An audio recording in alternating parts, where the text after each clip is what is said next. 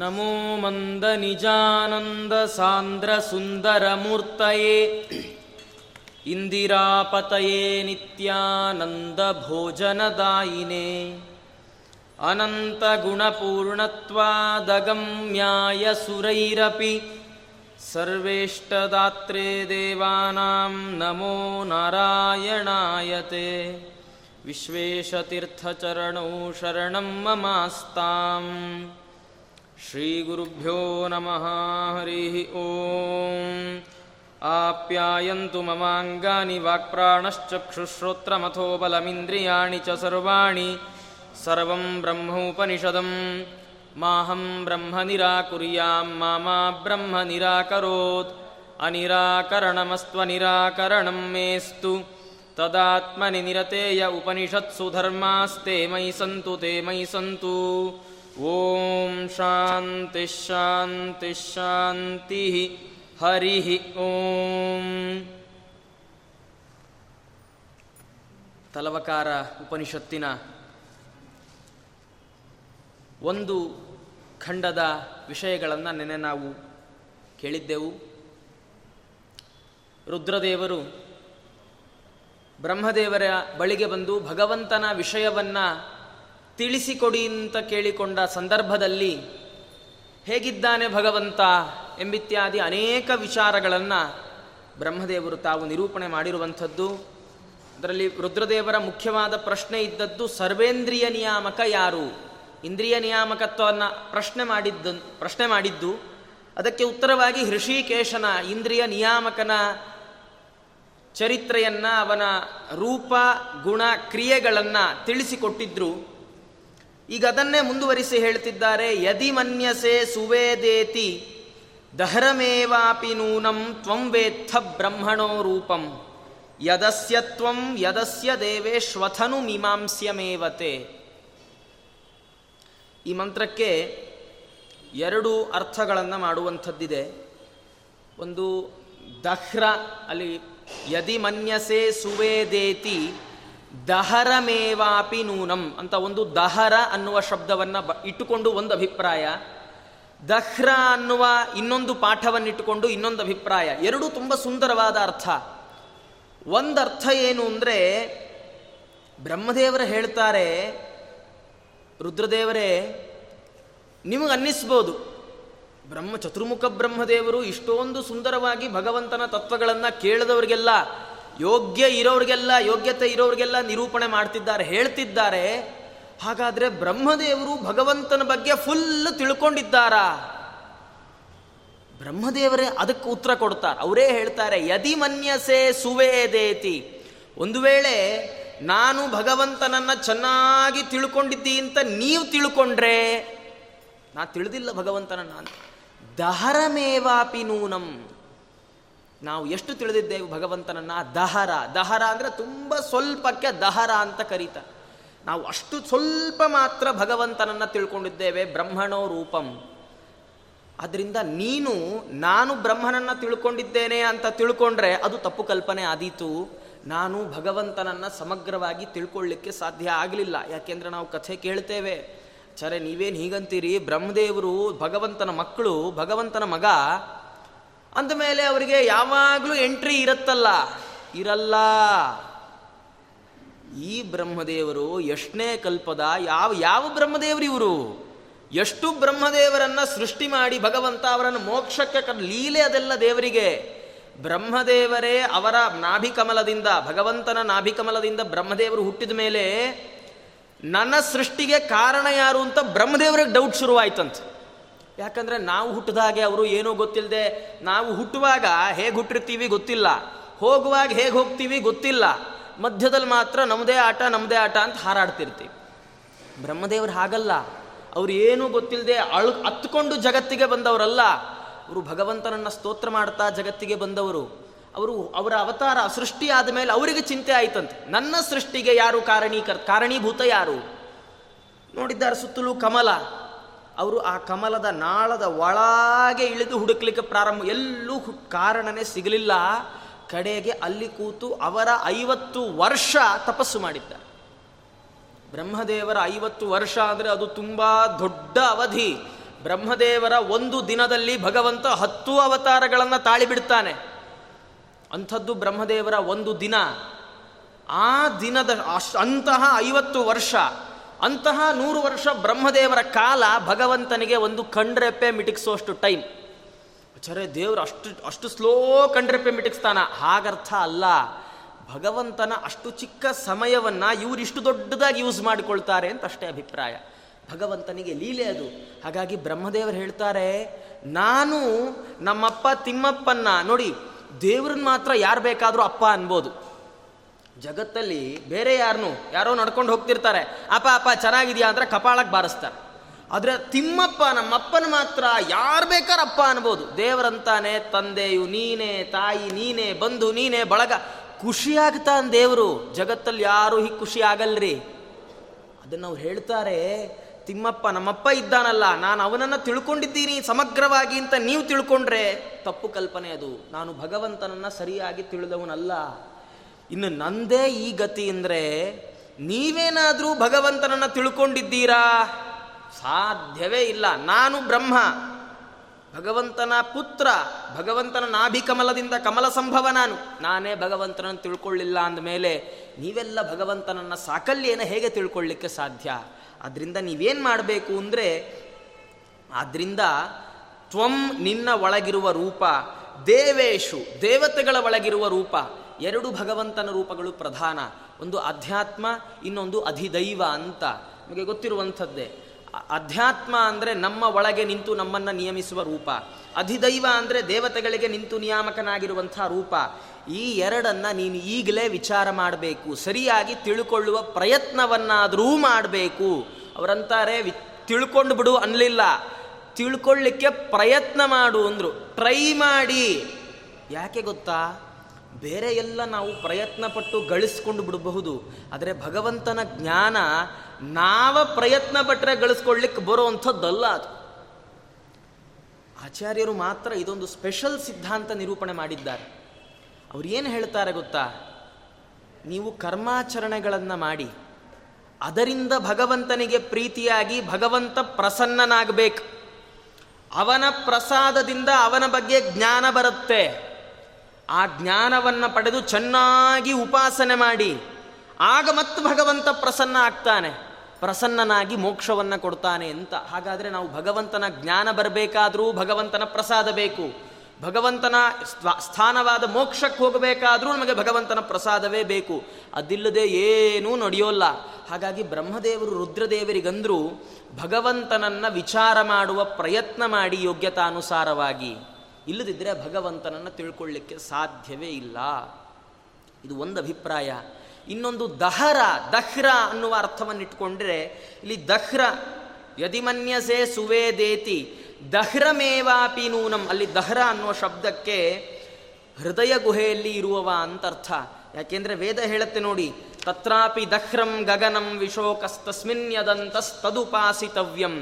ಭಗವಂತನ ಉಪಾಸನೆಯನ್ನು ಯಾವ ಭಗವಂತರು ಭಗವದ್ರೂಪವನ್ನು ಉಪಾಸನೆ ಮಾಡಬೇಕು ಅಂದರೆ ದಹ್ರಂ ಅನ್ನತ್ತೆ. ಯಾಕೆಂದರೆ ಒಳಗಿರುವವ ಬಿಂಬರೂಪಿ. ನಮಗೆ ಮುಕ್ ಮೋಕ್ಷ ಆಗೋದು ಬಿಂಬ ಬಿಂಬಾಪರೋಕ್ಷದಿಂದ ಅಂತ ಹೇಳ್ತಾರೆ. ಬಿಂಬ ಸಾಕ್ಷಾತ್ಕಾರ ಆಗಬೇಕು. ನಮ್ಮ ಬಿಂಬರೂಪಿ ಭಗವಂತನ ಅಪರೋಕ್ಷ ಜ್ಞಾನ ಆದರೆ ಮೋಕ್ಷ. ಹಾಗಾಗಿ ಕಂಡು ಕಂಡು ಯಾವುದ್ಯಾವುದೋ ರೂಪನ ಕಂಡು ಕಂಡು ಹಾಗೆ ಉಪಾಸನೆ ಮಾಡಲಿಕ್ಕೆ ಬರಲ್ಲ. ನಾವು ಎಲ್ಲ ಸಾಧನೆ ಮಾಡಬೇಕು, ಕರ್ಮಾಚರಣೆ ಮಾಡಬೇಕು, ಉಪನ್ಯಾಸ ಕೂತ್ಕೊಳ್ಬೇಕು, ಸಂಧ್ಯಾವನ್ಯ ಸ್ನಾನ ಎಲ್ಲ ಸರಿಯಾದ ಟೈಮಿಗೆ ಮಾಡಿದ್ರೆ ಯಾವತ್ತೋ ಒಂದು ಸರ್ತಿ ನಮ್ಮ ಏನು ಯೋಗ್ಯತೆ ಅದು ಪಕ್ವ ಆಗುತ್ತೆ. ಸಸಿ ನೆಟ್ಟು ಕೂಡಲೇ ಹಣ್ಣು ಕೇಳಕ್ಕೆ ಹೋದರೆ ಆಗಲ್ಲ ಅಲ್ವಾ? ಸಸಿ ನೆಡಬೇಕು, ಸರಿಯಾಗಿ ಗೊಬ್ಬರ ಹಾಕಬೇಕು, ಪಾತಿ ಕಟ್ಟಬೇಕು, ಸಮಯ ಸಮಯಕ್ಕೆ ನೀರು ಹಾಕಿ ಕೀಟನಾಶಕ ಹೊಡಿಬೇಕು. ಅದು ಒಂದು ದಿನ ದೊಡ್ಡ ಮರವಾಗಿ ಚಿಗುರು ಬಿಟ್ಟು ಕಾಯಿ ಬಿಟ್ಟು ಹಣ್ಣು ಕೊಡುತ್ತಲ್ಲ. ಹಾಗೆ ನಾವು ಜನ್ಮ ಜನ್ಮ ಪೂರ್ತಿ ಸಾಧನೆ ಮಾಡಬೇಕು.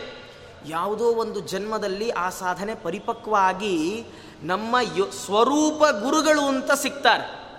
ಅವರು ನಮ್ಮ ಬಿಂಬರೂಪ ಯಾವುದು ಅಂತ ಅವ್ರು ಹೇಳ್ತಾರೆ, ನಮಗೆ ಗೊತ್ತಾಗಲ್ಲ.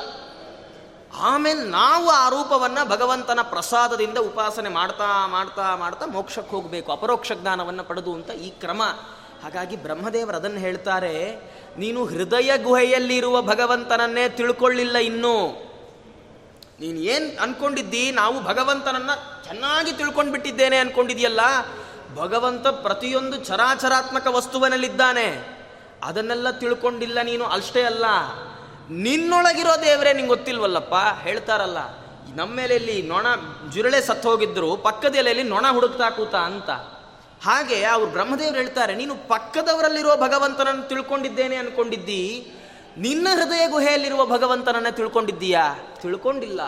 ಹಾಗಾಗಿ ನೀವು ಏನು ಮಾಡಬೇಕು ಅಂದರೆ, ಎಲ್ಲರ ಒಳಗೆ ಭಗವಂತ ಇದ್ದಾನೆ ಅನ್ನೋದನ್ನು ತಿಳಿದುಕೊಳ್ಳುವ ಅದು ಅದು ಎಷ್ಟು ಮುಖ್ಯವೋ ಅದಕ್ಕಿಂತ ಮುಖ್ಯವಾಗಿ ಹೃದಯ ಗುಹೆಯಲ್ಲಿ ಭಗವಂತ ನೆಲೆ ನಿಂತಿದ್ದಾನೆ ಅಂತ ತಿಳ್ಕೊಳ್ಬೇಕು ಅಂತ ನಿರೂಪಣೆ ಮಾಡಿ ಅವರು ಹೇಳ್ತಾರೆ. ಹಾಗಾದರೆ ಇದು ಹೇಗೆ, ಭಗವಂತನನ್ನು ಹೇಗೆ ತಿಳ್ಕೊಳ್ಬೇಕು? ನೀವು ತಿಳ್ಕೊಂಡಿದ್ದೀರಾ ಅಂದರೆ ಇಲ್ಲ ಅಂದ್ಬಿಟ್ರು. ಹಾಗಾದರೆ ಭಗವಂತನನ್ನು ತಿಳಿದುಕೊಳ್ಳುವ ಬಗೆ ಏನಿದೆ? ಯಾರು ಭಗವಂತನನ್ನು ತಿಳ್ಕೊಂಡಿದ್ದಾರೆ ಅಂದರೆ ಉಪನಿಷತ್ ಹೇಳ್ತು, ಯೋ ನಸ್ತದ್ವೇದ ತದ್ವೇದ ನೋ ನ ವೇದೇತಿ ವೇದಚ. ಭಗವಂತನನ್ನು ತಿಳ್ಕೊಂಡಿದ್ದಾನಾ ಅಂದರೆ ತಿಳ್ಕೊಳ್ಳಿಕ್ಕೆ ಸಾಧ್ಯ ಇದೆ, ತಿಳ್ಕೊಳ್ಳಿಕ್ಕೆ ಸಾಧ್ಯ ಇದೆಯಾ? ತಿಳ್ಕೊಳ್ಳಿಕ್ಕೆ ಸಾಧ್ಯ ಇಲ್ಲ. ಹಾಗಾದರೆ ಏನು ಭಗವಂತ ಅಂದರೆ, ಭಗವಂತ ಅವನನ್ನು ತಿಳ್ಕೊಳ್ಳಿಕ್ಕೂ ಸಾಧ್ಯ ಇದೆ, ತಿಳ್ಕೊಳ್ಳಿಕ್ಕೂ ಸಾಧ್ಯ ಇಲ್ಲ. ಯಾಕೆ ತಿಳ್ಕೊಳ್ಳಿಕ್ಕೆ ಸಾಧ್ಯ ಇದೆ ಅಂದರೆ, ಭಗವಂತ ಎಲ್ಲ ಕಡೆಗಳಲ್ಲೂ ಇದ್ದಾನಾದ್ರಿಂದ ಸ್ವಸ್ವಯೋಗ್ಯತಾನುಸಾರವಾಗಿ ತಿಳ್ಕೊಳ್ಳಬಹುದು. ಯಾಕೆ ತಿಳ್ಕೊಳ್ಳಿಕ್ಕೆ ಸಾಧ್ಯ ಇಲ್ಲ? ಭಗವಂತನನ್ನು ಸಮಗ್ರವಾಗಿ ಯಾರೀ ತಿಳ್ಕೊಳ್ಳಿಕ್ಕೆ ಸಾಧ್ಯ? ಯಾರೂ ತಿಳ್ಕೊಳ್ಳಿಕ್ಕೆ ಸಾಧ್ಯ ಇಲ್ಲ. ಅದನ್ನು ಉಪನಿಷತ್ತು ಸುಂದರವಾಗಿ ಹೇಳುತ್ತೆ. ಎಸ್, ಇದು ವಿರೋಧ ವಿರುದ್ಧವಾಗಿ ಹೇಳ ಹೇಳಿದ ಹಾಗೆ ತೋರುತ್ತೆ ಮೇಲ್ನೋಟಕ್ಕೆ. ಅದು ಹೇಳುತ್ತೆ, ಯಸ್ಯ ಮತಂ ತಸ್ಯ ಮತಂ ಮತಂ ಯಸ್ಯ ನವೇದ ಸಹ ಅವಿಜ್ಞಾತಂ ವಿಜಾನತಾಂ ವಿಜ್ಞಾತಮವಿಜಾನತಾಂ. ಯಾರು ಭಗವಂತನನ್ನು ಚೆನ್ನಾಗಿ ಮನನ ಮಾಡ್ತೇನೆ ಅಂದ್ಕೊಂಡಿದ್ದಾರಲ್ಲ, ಅವ್ರ ತಲೆಯಲ್ಲಿ ಏನಿಲ್ಲ, ಸೊನ್ನೆ, ದೊಡ್ಡ ಕುಂಬಳಕಾಯಿ ಇದೆ ಅಷ್ಟೇ. ಹಾಗಾದರೆ ಯಾರು ಭಗವಂತನ ಬಗ್ಗೆ ನನಗೇನು ಗೊತ್ತಿಲ್ಲ ಅಂದ್ಕೊಂಡಿದ್ದಾರಲ್ಲ, ಅವ್ರ ತಲೆಯಲ್ಲಿ ಸಿಕ್ಕಾಪಟ್ಟೆ ದೇವ್ರ ಬಗ್ಗೆ ಇದೆ. ಅಂದರೆ ಏನರ್ಥ? ಯಾರು ದೇವರನ್ನು ತಿಳ್ಕೊಂಡಿದ್ದಾನೋ ಅವ್ನು ತಿಳ್ಕೊಂಡಿಲ್ಲ, ಯಾರು ದೇವರನ್ನು ತಿಳ್ಕೊಂಡಿಲ್ವೋ ಅವ್ನು ತಿಳ್ಕೊಂಡಿದ್ದಾನೆ. ಇದೊಳ್ಳೆ ಪೀಕಲಾಟಕ್ಕೆ ಬಂತ ಆಚಾರ್ಯ. ಹಾಗಾದರೆ ನಾವೇನು ಅನ್ಕೋಬೇಕು? ದೇವ್ರನ್ನ ತಿಳ್ಕೊಂಡಿದ್ದೀವಿ ಅನ್ಕೋಬೇಕಾ, ತಿಳ್ಕೊಂಡಿಲ್ಲ ಅನ್ಕೊಳ್ಬೇಕಾ? ಅದಕ್ಕೆ ಆಚಾರ್ಯರು ಭಾಷ್ಯವನ್ನು ಬರೀತಾ ಸ್ಪಷ್ಟ ಮಾಡ್ತಾರೆ. ನೋಡಿ, ಆಚಾರ್ಯರ ಭಾಷ್ಯ ಇಲ್ಲದೆ, ಆಚಾರ್ಯರ ಮಾತುಗಳಿಲ್ಲದೆ ನಮಗೆ ಉಪನಿಷತ್ತಿಗೆ ನೇರ ಅರ್ಥ ಮಾಡ್ಕೊಳ್ಳಿಕ್ಕೆ ಹೊರಟ್ರೆ ಉಪನಿಷತ್ತಿಡೀ ಸುಮ್ಮನೆ ಹುಚ್ಚರ ಸಂತ ಇದ್ದಾಗ ಅನ್ಸತ್ತಲ್ವಾ? ತಿಳ್ಕೊಂಡಿದ್ದವನು ತಿಳ್ಕೊಂಡಿಲ್ಲಪ್ಪ, ತಿಳ್ಕೊಂಡಿಲ್ಲದವನು ತಿಳ್ಕೊಂಡಿದ್ದಾನೆ, ಏನು ಅರ್ಥ ಆಯ್ತು ನಿಮಗೆ? ಏನು ಅರ್ಥ? ಅದಕ್ಕೆ ಆಚಾರ್ಯರು ಬರೀತಾರೆ, ಸರ್ವಾತ್ಮನ ವಿಜಾನಾಮಿ ಇತಿ ಯಸ್ಯ ಮತಂ ಭವೇತ್. ಯಾರು ನಾನು ಭಗವಂತನನ್ನು ಸಮಗ್ರವಾಗಿ ತಿಳ್ಕೊಂಡಿದ್ದೇನೆ ಅನ್ಕೊಳ್ತಾನಲ್ಲ, ತಸ್ಯ ಅಜ್ಞಾತಃ ಸ ಭಗವಾನ್. ಅವನಿಗೆ ದೇವರ ಬಗ್ಗೆ ಎಸ್ ಎಕ್ಕಷ್ಟು ಎಕ್ಕಿಂಚಿತ ಜ್ಞಾನವೂ ಇಲ್ಲ ಅಂತ ಅರ್ಥ ಮಾಡಿಕೊಳ್ಳಿ. ಆದರೆ ಯೋ ನೈವಂ ಮನ್ಯತೆ, ಯಾರು ಭಗವಂತನನ್ನು ನಾನು ಸರ್ವಾತ್ಮನ ತಿಳ್ಕೊಂಡಿದ್ದೇನೆ, ಇಡೀ ಭಗವಂತನನ್ನು ತಿಳ್ಕೊಂಡ್ಬಿಟ್ಟಿದ್ದೇನೆ ಅಂತ ಯಾರು ಅನ್ಕೊಳ್ಳೋಲ್ವಲ್ಲ, ಅಂದರೆ ಯಾರು ಭಗವಂತನನ್ನು ನನ್ನ ಭಗವಂತನ ಬಗ್ಗೆ ನನಗೆ ಗೊತ್ತಿಲ್ಲ ಅಂತ ಅಂದ್ಕೊಂಡಿದ್ದಾನಲ್ಲ, ಜ್ಞಾತಃ ತಸ್ಯ, ಅವನು ನಿಜವಾಗಿ ಭಗವಂತನನ್ನು ತಿಳ್ಕೊಂಡಿದ್ದಾನೆ. ಯಾಕೆ ಅಂದರೆ ಆಚಾರ್ಯರು ಹೇಳ್ತಾರೆ, ನಾತಿ ವೇದ್ಯೋ ನ ಚಾವೇದ್ಯ. ಭಗವಂತ ಅತಿವೇದ್ಯ ಅಲ್ಲ. ಅತಿವೇದ್ಯ ಅಂದರೆ ಅತಿ ಅಂದರೆ ಅತ್ಯಂತ, ಅಂದರೆ ಸಮಗ್ರವಾಗಿ ತಿಳ್ಕೊಳ್ಳಿಕ್ಕೆ ಬರೋಲ್ಲ. ಹಾಗಂತ ತಿಳ್ಕೊಳ್ಳಿಕ್ಕೆ ಬರೋಲ್ವಾ? ನಚ ಅವೇದ್ಯ, ಅವನು ತಿಳ್ಕೊಳ್ಳಿಕ್ಕೆ ಆಗೋದೇ ಇಲ್ಲ, ಅದೂ ಇಲ್ಲ. ಯೋಗ್ಯತಾನುಸಾರವಾಗಿ ತಿಳ್ಕೊಳ್ಬಹುದು. ಹಾಗಾಗಿ ಭಗವಂತನನ್ನು ತಿಳ್ಕೊಂಡಿದ್ದೇನೆ ಅಂತ ಅಂದ್ಕೊಂಡ್ರೆ ನೀವು ತಪ್ಪು ಕಲ್ಪನೆ, ನೀವು ತಿಳ್ಕೊಂಡಿಲ್ಲ ದೇವರನ್ನು, ದೇವರ ಬಗ್ಗೆ ನಿಮಗೆ ಗೊತ್ತಿಲ್ಲ. ಯಾಕೆಂದರೆ ದೇವರು ನಮ್ಮ ಬುದ್ಧಿಗೆ ನಿಲುಕೋವನಲ್ರಿ. ದೇವರು ಅವನು ಅವನಿಗೆ ಒಂದು ಪರಿಮಿತಿ ಇಲ್ಲ. ನಮ್ಮದಾದರೆ ನಮಗೆ ಒಂದು ಬಾರ್ಡರ್ ಇರುತ್ತೆ, ನಮಗಿಷ್ಟೇ ಅಂತ ಒಂದು ಸೀಮೆ ಸೀಮೆ ಇರುತ್ತೆ ನಮಗೆ. ಎಲ್ಲೇ ಆದರೂ ಅಷ್ಟೇ, ಮನೆಯಲ್ಲಿ ಮನೆಯಲ್ಲೂ ಅಷ್ಟೇ, ನಮಗೆ ನಮಗೆ ಅಡುಗೆ ಮನೆಗೆ ಪ್ರವೇಶ ಇರಲ್ಲ. ಕೆಲವೊಂದು ಸರ್ತಿ ಕೆಲವೊಂದು ಸರ್ತಿ ದೇವ್ರ ಮನೆಗೆ ಬರಬೇಡಿ ಅಂತಾರೆ. ದೇವ್ರ ಮನೆಯಲ್ಲಿ ಹೆಣ್ಮಕ್ಳು ಪಾತ್ರೆ ಗೀತ್ರೆ ಎಲ್ಲ ತೊಳಿತಾ ಇದ್ದರೆ, ತೊಳೆದು ರಂಗೋಲಿ ಹಾಕ್ತಿದ್ರೆ, ನಾವು ಒಳಗೆ ಹೋಗ್ಬಿಟ್ರೆ ಯಾಕೆ ಬಂದ್ರಿ ದೇವ್ರ ಮನೆಗೆ, ಬರಬೇಡಿ ಅಂದರೆ ಅರ್ಥ ಆಗಲ್ಲ ನಿಮಗೆ ಅಂತ ನಮಗೆ ಅಲ್ಲೇ ಪರಿಧಿ. ದೇವ್ ನಮ್ಮನೆ ದೇವ್ರ ಮನೆಗೆ ನಾವು ಹೋಗೋಂಗಿಲ್ಲ. ಪಕ್ಕದ ಮನೆದಂತೂ ದೂರತೋಪಾಸ್ತ. ಅದಕ್ಕೆ ಈಗೆಲ್ಲ ಆಚಾರ್ಯ ದೇವ್ರ ಮನೆಯೇ ಕಟ್ಸಲ್ಲ, ಬಿಟ್ಬಿಟ್ಟಿದ್ದೀವಿ ಆಚಾರ್ಯ ಅಂತ ಒಂದು ಶೆಲ್ಫ್ ಮಾಡಿ ದೇವ್ರನ್ನಲ್ಲಿ ಕೂಡಿಸ್ಬಿಡ್ತಾರೆ. ಕೃಷ್ಣಾರ್ಪಣ. ಎಷ್ಟು ಮನೆ ನೋಡಿ, ಸುಮ್ಮನೆ ಒಂದು ಹೇಳ್ತೀನಿ, ಓನರ್ ನಮಗಾಗಿ ಇಂಥ ಜಾಗ ಕೊಟ್ಟಾಗ, ಓನರ್ ಬಂದಾಗ ಮನೆಯಲ್ಲಿ ಚೆನ್ನಾಗಿ ಕೂಡಿ ಸಾತಿಥ್ಯ ಮಾಡ್ತೀವೋ, ಕೊಟ್ಟಾಯ್ತಲ್ಲ ಆಚೆ ಹೋಗುವಂಥ ಬಾಗಿಲು ಹಾಕಿ ಕಳಿಸ್ತೇವೋ? ದೇವರು ನಮಗೆ ಇಷ್ಟು ದೊಡ್ಡ ಜಾಗ ಕೊಟ್ಟಿದ್ದಾನೆ, ದೇವ್ರಿಗೋಸ್ಕರ ಒಂದು ಮನೆ, ದೇವ್ರ ಮನೆ ನಿಜವಾಗಿ ಇಡೀ ಮನೆ ದೇವ್ರದ್ದು ನಾವು, ಆದರೆ ದೇವರನ್ನ ಒಂದು ಟೂ ಬೈ ಟೂಗೆ ಸೀಮಿತ ಮಾಡಿ ಕೂಡಿಸ್ತೀವಿ, ಇದು ದೇವರ ಮನೆ. ಪ್ರಹ್ಲಾದರಾಜರಿಗೆ ನಮ್ಗೆ ಆದರ್ಶ ಆಗ್ಬೇಕು. ಅವರು ಹಿರಣ್ಯ ಕಶ್ಯಪ ಕೇಳ್ದ, ದೇವರೆಲ್ಲಿದ್ದಾನೆ? ಪ್ರಹ್ಲಾದರಾಜರಂದು ಹುಚ್ಚ ನೀನು, ಎಲ್ಲ ಕಡೆ ದೇವರಿದ್ದಾನೆ, ಎಲ್ಲಿದ್ದಾನೆ ಅಂದ್ರೆ ಹೇಗೆ ತೋರಿಸ್ಲಿ ಅಂದ್ರು. ನಮ್ಮ ಮನೆಗೆ ಯಾರು ಬಂದು, ಆಚಾರ್ಯ ದೇವ್ರ ಮನೆಯಲ್ಲಿ? ಹೌದಾ, ಬನ್ನಿ ಕೈ ಹಿಡ್ಕೊಂಡು ಕರ್ಕೊಂಡು ಹೋಗಿ ಒಳಗೊಂದು ಕತ್ತಲು ಕೋಣೆ, ಅದು ಟೂ ಬೈ ಟೂ, ಅದ್ರ ಕಡೆ ಕೈ ಮಾಡಿ ಇದು ದೇವ್ರ ಮನೆ ಅಂತೀವಿ. ಅದು ಎಷ್ಟು ಕೆಟ್ಟದಾಗಿರುತ್ತೆ ಅಂದರೆ, ನಾವು ಹೋದರೆ ದೇವ್ರು ಬರಬೇಕು, ದೇವ್ರು ಹೋದರೆ ನಾವು ಬರಬೇಕು, ಇಬ್ರಿಗೂ ಜಾಗ ಆಗಲ್ಲ. ಅದು ಅಂಥ ದೇವ್ರ ಮನೆ. ದೇವರು ಕೊಡ್ತಾನೆ ಸರಿಯಾಗಿ, ಇಷ್ಟು ದೊಡ್ಡ ಜಾಗ ನಾನು ಕೊಟ್ಟಿದ್ದೇನೆಯ್ಯ, ನಂದು ಜಾಗ ಇದು, ನನ್ನ ಜಾಗದಲ್ಲಿ ಕೂತ್ಕೊಂಡು ನನ್ನನ್ನೇ ಟೆನೆಂಟ್ ಮಾಡಿಬಿಟ್ಟಿಯಲ್ಲ, ಓನರ್ನೇ ಟೆನೆಂಟ್ ಮಾಡಿಬಿಟ್ರೆ.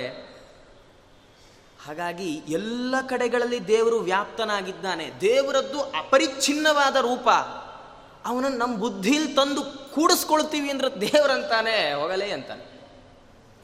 ನಮಗಲ್ಲ, ಬ್ರಹ್ಮಾದಿಗಳ ಮನದಲ್ಲಿ ತೋರಿ ತೋರದಲ್ಲೇ ಇರುತಿಹ ಜಗನ್ನಾಥ ವಿಠಲ ಅಂತಾರ ದಾಸರು. ಬ್ರಹ್ಮದೇವರ ಮನಸ್ಸಲ್ಲೇ ಈ ರೀತಿ ಅಂದ ಮೇಲೆ ನಮಗೆ ನಿಮಗೆ ಎಲ್ಲಿ ಎಲ್ಲಿ ಸ್ವಾಮಿ ಸಾಧ್ಯವೇ ಇಲ್ಲ. ಹಾಗಾಗಿ ಬ್ರಹ್ಮದೇವರ ಉಪನಿಷತ್ತು ಹೇಳುತ್ತೆ, ಅವಿಜ್ಞಾತಂ ವಿಜಾನತ, ನೀನು ದೇವರನ್ನು ತಿಳ್ಕೊಂಡಿದ್ದಿ ಅಂತ ಅನ್ಕೊಂಡ್ಯೋ ನೀನು ಕೆಟ್ಟಿ. ದೇವರನ್ನು ತಿಳ್ಕೊಂಡೇ ಇಲ್ಲಪ್ಪ ನಾನು, ಇನ್ನೂ ದೇವರನ್ನು ತಿಳ್ಕೊಳ್ಬೇಕು ತಿಳ್ಕೊಳ್ಬೇಕು ಅನ್ನುವ ಹಂಬಲಿಕೆ ನಿನಗಿತ್ತೋ ನೀನು ಗೆದ್ದಿ ಎನ್ನತ್ತೆ ಉಪನಿಷತ್ತು. ಹಾಗಾಗಿ ಭಗವಂತ ತುಂಬ ಸೂಕ್ಷ್ಮ. ಇದನ್ನೇ ದೇವರ ದೇವರ ತಿಳುವಳಿಕೆ ತುಂಬ ಕಷ್ಟ. ಯಾಕೆ ಅಂದರೆ ಇದೆ, ಚರೆ ನಂಗೆ ನರಸಿಂಹದೇವ್ರ ಕತೆ ಫುಲ್ ಗೊತ್ತಾ ಚರೆ ಅಂತಿರ್ತೀವಿ, ಯಾವುದೋ ಭಾಗವತದ್ದು, ಅದು ಯಾವುದೋ ಆಚಾರ, ಇಡೀ ಸಪ್ತಮಸ್ಕಂದ ಹೇಳಲಿಕ್ಕೆ ಸಾಧ್ಯವೇ ಇಲ್ಲ. ಅದರಲ್ಲಿ ಯಾವುದೋ ಒಂದು ಮೂರ್ನಾಲ್ಕು ಅಂಶ ತೊಗೊಂಡು ಹೇಳಿರ್ತಾರೆ, ಅದನ್ನು ಕೇಳಿಸ್ಕೊಂಡು ಆಚಾರ್ಯ ನರಸಿಂಹದೇವ್ರ ಕತೆ ನಾನು ಹೇಳ್ತೀನಿ. ನೀವೇನ್ರಿ ನರಸಿಂಹದೇವ್ರ ಕತೆ ಹೇಳ್ತೀರಿ? ಸಾಧ್ಯವೇ ಇಲ್ಲ ದೇವರ ಬಗ್ಗೆ ಹೇಳಲಿಕ್ಕೆ. ಅದನ್ನು ಉಪನಿಷತ್ತು ಹೇಳುತ್ತೆ. ಹಾಗಾಗಿ ಉಪನಿಷತ್ತು ಹೇಳುತ್ತೆ, ಈ ಉಪದೇಶವನ್ನು ಮಾಡಿದ್ದಾರೆ ಬ್ರಹ್ಮದೇವರು, ಅದನ್ನು ಉಪಸಂಹಾರ ಮಾಡ್ತಾ ಅವರು ಹೇಳ್ತಾರೆ, ಪ್ರತಿಬೋಧ, ರುದ್ರದೇವರೇ ಪ್ರತಿಬೋಧ, ತಿಳ್ಕೊಳ್ಳಿ. ಏನು ತಿಳ್ಕೊಳ್ಬೇಕು? ವಿದಿತಂ ಮತಂ, ಭಗವಂತನ ನಾನು ಹೇಳಿದ ಥರ ವಿದಿತ ತಿಳ್ಕೊಳ್ಬೇಕು. ಮತ ಅಂದರೆ ಮನನ ಮಾಡಬೇಕು. ದೇವರನ್ನು ಸುಮ್ಮನೆ ತಿಳ್ಕೊಂಡು ಕೂತ್ರೆ ಸಾಲಲ್ಲ. ನೀವು ಎಷ್ಟು ವರ್ಷಗಟ್ಟಲೆ ಉಪನ್ಯಾಸಕ್ಕೆ ಬಂದರೂ ಇಲ್ಲಿ ಕಿವಿನ ಕೇಳಿ ಈ ಕಿವಿನ ಬಿಟ್ಟರೆ ಉಪಯೋಗ ಇಲ್ಲ. ಮನೆಗೆ ಹೋಗಿ ಕೂತ್ಕೊಳ್ಳುವಾಗ, ಇಲ್ಲಿಂದ ಹೋಗುವಾಗ ಅದನ್ನ ತಲೆಯಲ್ಲಿ ರನ್ ಮಾಡ್ಕೊಂಡು ಹೋಗಬೇಕು. ಸೀರಿಯಲ್ ನೋಡಿದಾಗ, ಊಟಕ್ಕೆ ಕೂತಾಗ ಅದೇ ಮಾತಾಡ್ತೀವಲ್ಲ, ಹಾಗೆ ಬರಬೇಕು ಬಾಯಲ್ಲಿ, ನಮಗದು ಬರಲ್ಲ. ಬ್ರಹ್ಮದೇವರು ಹೇಳ್ತಾರೆ, ತಿಳ್ಕೊ, ತಿಳ್ಕೊಂಡ ಮೇಲೆ ಅದನ್ನು ಮನನ ಮಾಡು. ಬರೀ ತಿಳ್ಕೊಂಡ್ರೆ ಯೂಸ್ ಇಲ್ಲ. ಮಕ್ಕಳು ಪಾಠ ಶಾಲೆಗೆ ಹೋಗಿ ಚೆನ್ನಾಗಿ ನೋಟ್ಸ್ ಬರೆದು ಅದನ್ನು ಮನೇಲಿಟ್ಟು ಸರಸ್ವತಿ ಪೂಜೆ ಮಾಡಿದ್ರೆ ಪರೀಕ್ಷೆಯಲ್ಲಿ ದೊಡ್ಡ ಕುಂಬಳಕಾಯಿ ಕೊಡ್ತಾರೆ, ಮಾರ್ಕ್ಸ್ ಕೊಡ್ತಾರಾ? ನೋಟ್ಸ್ ತೆಗಿಬೇಕು, ಓದಬೇಕು, ಉರು ಹೊಡಿಬೇಕು, ಎಕ್ಸಾಮಲ್ಲಿ ಬರೀಬೇಕು. ನಮ್ಗೆ ಯಾವ ಎಕ್ಸಾಮ್ ಅಂತೀರಿ? ಮುಂದೆ ಮಾಡ್ತಾನೆ ಯಮಧರ್ಮ. ಮೇಲೆ ಹೋದಾಗ ಕೇಳ್ತಾನೆ, ಏನೇನು ಧರ್ಮ ಮಾಡ್ದಿ, ಏನೇನು ಕರ್ಮ ಮಾಡ್ದಿ, ಭಗವಂತನ ಎಷ್ಟು ತಿಳ್ಕೊಂಡು ಅಂತಾನೆ. ಇಲ್ಲ, ಎಲ್ಲ ಉಪನ್ಯಾಸಕ್ಕೆ ಹೋಗಿದ್ದೆ, ಆದರೆ ಆಮೇಲೆ ಏನೂ ಮಾಡಲೇ ಇಲ್ಲ, ಬ್ರಹ್ಮ ಅಂತಾನೆ ಒದ್ದು ಒಳಗೆ ಹಾಕಿ ಇವನ್ನ ಅಂತ. ನೋಟ್ಸ್ ಬರ್ತಿದ್ದಾನೆ, ಎಕ್ಸಾಮಲ್ಲಿ ಬರೀಲಿಲ್ಲ ಅಂದರೆ ಮಾರ್ಕ್ಸ್ ಹೆಂಗೆ ಕೊಡಲಿ ಅಂತಾನೆ ಯಮಧರ್ಮ. ಹಾಗಾಗಿ ಮನನ ಮಾಡಬೇಕು. ಏನು ಫಲ ಅಂದರೆ, ಅಮೃತತ್ವಂ ಹಿ ವಿಂದತೆ. ಅಮೃತ ಅಂದರೆ ಭಗವಂತ. ಯಾಕೆಂದರೆ ಆಚಾರ್ಯರು ಈಶಾವಾಸ್ಯ ಭಾಷ್ಯದಲ್ಲಿ ಬರೆಯುವಾಗ ಅವರು ಹೇಳ್ತಾರೆ, ಮುಖ್ಯಾಮೃತ ಸ್ವಯಂ ರಾಮ. ಅಮೃತ ಮುಖ್ಯವಾಗಿ, ಅಮೃತ ಶಬ್ದ ವಾಚ್ಯನಾದವ ರಾಮ. ರಾಮ ಅಂದರೆ ರಾಮಚಂದ್ರ ದೇವರು ಮಾತ್ರ ಅಲ್ಲ. ಯಾಕೆಂದರೆ ಭಗವಂತನ ಯಾವ ರೂಪಕ್ಕೂ ಮೂಲ ರೂಪಕ್ಕೂ ವ್ಯತ್ಯಾಸ ಇರುವಂಥದ್ದಲ್ಲ. ಹಾಗಾಗಿ ಮುಖ್ಯ ಅಮೃತ ಶಬ್ದ ವಾಚ್ಯನಾದವ ಭಗವಂತ. ಅಮೃತತ್ವಂ ಹಿ ವಿಂದತೆ, ಭಗವಂತನನ್ನು ತಲುಪ್ತಾನೆ ಒಂದರ್ಥ. ಇನ್ನೊಂದು ಅಮೃತತ್ವ ಅಂದರೆ ಮೋಕ್ಷಕ್ಕೆ ಹೆಸರು, ಅದನ್ನು ತಲುಪಿಕೊಳ್ತಾನೆ. ಇದೆಲ್ಲ ಯಾಕೆ ಬೇಕು? ಜ್ಞಾನ ಬೇಡ. ಕೆಲವೊಬ್ರು ಹೇಳ್ತಾರಲ್ಲ, ಬರೀ ಹೋಮ ಮಾಡಿ ಮೋಕ್ಷಕ್ಕೆ ಹೋಗ್ತೀನಿ, ಹೋಮ ಮಾಡಿ ಮೋಕ್ಷಕ್ಕೆ ಹೋಗ್ತೇನೆ, ಜ್ಞಾನ ಬೇಕಾಗಿಲ್ಲ. ಉಪನಿಷತ್ ಹೇಳುತ್ತೆ, ಆತ್ಮನ ವಿಂದತೆ ವೀರ್ಯಂ, ನಿಮ್ಮ ಪ್ರಯತ್ನ, ನಿಮ್ಮ ಯಾಗಾದಿ ಏನು ಕರ್ಮಗಳಿದ್ದಾವೆ ಅದರಿಂದ ಮೋಕ್ಷದಲ್ಲಿ ಆನಂದ ವೃದ್ಧಿ ಆಗಬಹುದೇ ಹೊರತು ಮೋಕ್ಷವೇ ಸಿಗಲ್ಲ. ಯಾಕೆಂದರೆ ಕರ್ಮ ಮಾಡುವಂಥದ್ದು ಜ್ಞಾನಕ್ಕೆ ಸಾಧನವಾಗಿ. ಆಚಾರ್ಯರು ಹೇಳಿದ್ದು ಜ್ಞಾನ ಕರ್ಮ ಸಮುಚ್ಚಯ. ಕೆಲವೊಬ್ರು ಹೇಳಿದ್ರು ಜ್ಞಾನ ಮಾತ್ರ ಸಾಕು, ಕರ್ಮ ಬೇಕಾಗಿಲ್ಲ ಬಿಸಾಕಿ ಅಂದರು. ಕೆಲವೊಬ್ರು ಜ್ಞಾನ ಬೇಕಾಗಿಲ್ಲ, ಕರ್ಮ ಸಾಕು, ಜ್ಞಾನ ಬಿಸಾಕಿ ಅಂದರು. ಆಚಾರಂದ್ರು ಅದು ಬಿಸಾಕ್ಲಿಕ್ಕೆ ಬರುವಂಥದ್ದಲ್ಲಪ್ಪ, ಎರಡೂ ಬೇಕು ಅಂದರು. ಇದು ತುಂಬ ಸುಂದರವಾದಂತಹ ವಿಮರ್ಶೆ ಇದು. ಈಶಾವಾಸ್ಯ ಉಪನಿಷತ್ ಇದನ್ನು ಹೇಳುತ್ತೆ. ಈಶಾವಾಸ್ಯ ಉಪನಿಷತ್ ಹೇಳುವಾಗ ಜ್ಞಾನನೂ ಮಾಡು, ಕರ್ಮನೂ ಮಾಡು, ಜ್ಞಾನವನ್ನೂ ಪಡಿ, ಎರಡರಿಂದ ಮೋಕ್ಷ ಸಿಗುತ್ತೆ, ಒಂದೇ ಒಂದರಿಂದ ಸಿಗಲ್ಲ. ಯಾಕೆ ಅಂದರೆ ನೋಡಿ, ದೇವರು ನಮ್ಮ ದೇಹವನ್ನು ಸೃಷ್ಟಿ ಮಾಡಿದ್ದಾನಲ್ಲ, ಇದರಲ್ಲಿ ಈ ರಹಸ್ಯ ಇದೆ. ದೇವರು ನಮಗೆ ಒಟ್ಟು ಐದು ಜ್ಞಾನೇಂದ್ರಿಯ, ಐದು ಕರ್ಮೇಂದ್ರಿಯ ನಾಯಕನಾಗಿ ಒಂದು ಮನಸ್ಸನ್ನಿಟ್ಟಿದ್ದಾನೆ. ಒಂದು ವೇಳೆ ಬರೀ ಜ್ಞಾನದಿಂದ ಮೋಕ್ಷ ಅಂತಾದರೆ ದೇಹದಲ್ಲಿ ಕರ್ಮೇಂದ್ರಿಯಗಳ ಅವಶ್ಯಕತೆ ಏನಿತ್ತು? ಒಂದು ವೇಳೆ ಬರೀ ಕರ್ಮದಿಂದ ಮೋಕ್ಷ ಅಂದರೆ ಜ್ಞಾನೇಂದ್ರಿಯದ ಅವಶ್ಯಕತೆ ಏನಿತ್ತು? ಆದರೆ ದೇವರು ಜ್ಞಾನ ಸಾಧನಗಳನ್ನೂ ಕೊಟ್ಟಿದ್ದಾನೆ, ಕೆಲಸ ಮಾಡಲಿಕ್ಕೆ ಕರ್ಮ ಸಾಧನಗಳನ್ನೂ ಕೊಟ್ಟಿದ್ದಾನೆ. ದೇವರಂತಾನೆ ಎರಡೂ ಕೊಟ್ಟಿದ್ದೀನೋ ಇಲ್ಲೋ ಎರಡನ್ನೂ ಯೂಸ್ ಮಾಡ್ಕೊತಾನೆ ಅಲ್ವಾ. ನಾವೊಂದು ಹೊಸ ಗಾಡಿಯನ್ನು ಖರೀದಿ ಮಾಡಿ ಕಾರನ್ನು ವರ್ಷಗಟ್ಟಲೆ ಮನೆಯಲ್ಲೇ ನಿಲ್ಲಿಸ್ಬಿಟ್ರೆ ಅದೇನಾಗುತ್ತೆ? ಕೆಟ್ಟು ಕೂತ್ಕೊಳ್ಳುತ್ತೆ, ಅದಕ್ಕೆ ಉಪಯೋಗ ಇಲ್ಲ, ತಿಂದಂಗಲ್ಲ ಉಂಡಂಗಲ್ಲ. ದೇವರಂತಾನೆ ನಾನು ನಿನಗೆ ಇಂದ್ರಿಯ ಎರಡೂ ಥರದ್ದನ್ನು ಕೊಟ್ಟಿದ್ದೇನೆ ಅಂದರೆ ಎರಡನ್ನೂ ಉಪಯೋಗಿಸಬೇಕು ನನಗೋಸ್ಕರ.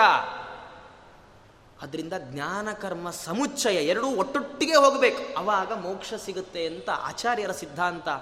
ಅದನ್ನು ನೆನಪು ಮಾಡಿ ಉಪನಿಷತ್ತು ಹೇಳುತ್ತೆ, ಆತ್ಮನ ವಿಂದತೆ ವೀರ್ಯಂ.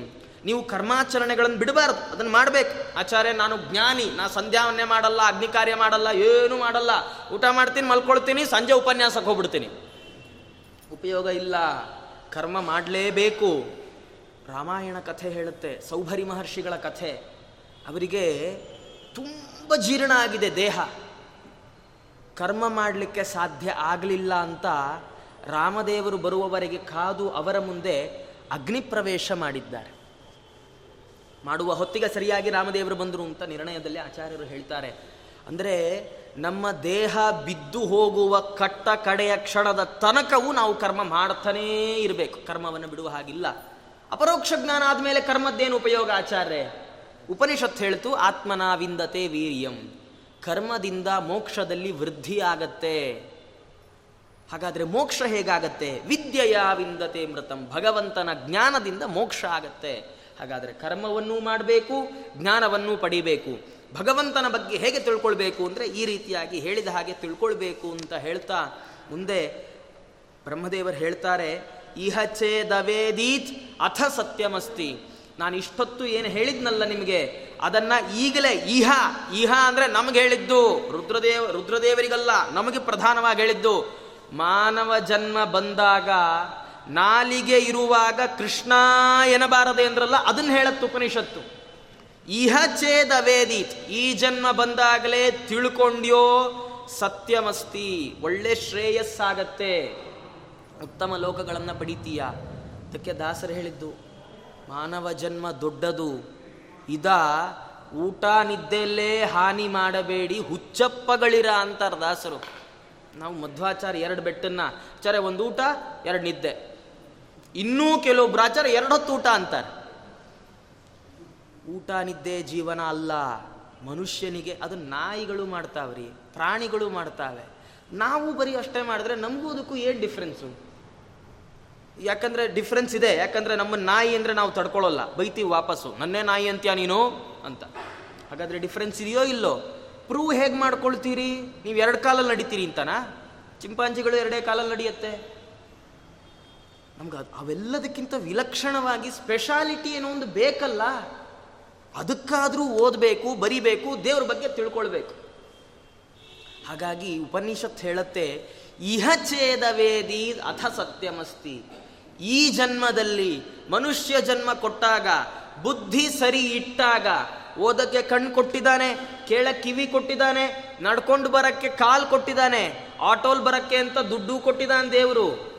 ಅದೆಲ್ಲ ಕೊಟ್ಟ ಮೇಲೆ ಉಪನ್ಯಾಸಕ್ಕೆ, ದೇವಸ್ಥಾನಗಳಿಗೆ, ಪಾಠ ಏನಾದರೂ ಬಿಡಬಾರ್ದು, ಹೋಗ್ತಾ ಇರಬೇಕು. ತಿಳ್ಕೊಂಡ್ರೆ ಈಗ ಒಳ್ಳೆಯದಾಗತ್ತೆ.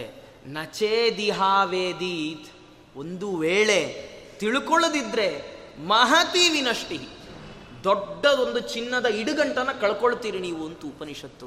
ಯಾಕೆಂದರೆ ಗೊತ್ತಿಲ್ಲ, ಎಂಬತ್ನಾಲ್ಕು ಲಕ್ಷ ಯೋನಿಗಳನ್ನು ದಾಟ್ಕೊಂಡು ಬರಬೇಕಿದು. ಈ ಸ್ಟ್ರಗಲ್, ಈ ಕಷ್ಟ ನಮ್ಗೆ ಅರ್ಥ ಆಗೋಷ್ಟರೊಳಗೆ ಜನ್ಮ ಮುಗಿದೋಗಿರುತ್ತೆ. ಹೊಟ್ಟೆಯಲ್ಲಿ ಇದ್ದಾಗ ಗರ್ಭಸ್ಥ ಶಿಶು ಅನ್ಕೊಳ್ಳುತ್ತಂತೆ, ಹಿಂದಿನ ಜನ್ಮದಲ್ಲಿ ಹಾಗೆ ಮಾಡಿದ್ದೆ, ಹೀಗೆ ಮಾಡಿದ್ದೆ, ಅದಕ್ಕೆ ಅಮ್ಮನ ಹೊಟ್ಟೆ ಒಳಗೆ ಬಂದು ಕೂತ್ಕೊಂಡ್ಬಿಟ್ಟಿದ್ದೀನಿ. ಗರ್ಭವಾಸ ಸುಖ ಅಲ್ಲ, ನಮಗೆ ಹೊಟ್ಟೆ ಒಳಗೆ A C room, deluxe room ಕೊಟ್ಟಿರಲ್ಲ, ನಮ್ಮ ಗರ್ಭ, ತಾಯಿಯ ಗರ್ಭ ಅಂದರೆ ಆ ಗರ್ಭಕೋಶ ಅದು ತುಂಬ ಕೆಟ್ಟ, ಅಂದರೆ ಎಲ್ಲ ಅದರಲ್ಲೇ ಇರುತ್ತೆ, ನಾನು ಬಾಯಿ ಬಿಟ್ಟು ಹೇಳಲ್ಲ. ಗರ್ಭವಾಸ ಅದು ದುಃಖ. ಅದು ಅಂಥ ಜಾಗದಲ್ಲಿ ಕೂತಾಗ ಜೀವ ಯೋಚನೆ ಮಾಡ್ತಾನಂತೆ,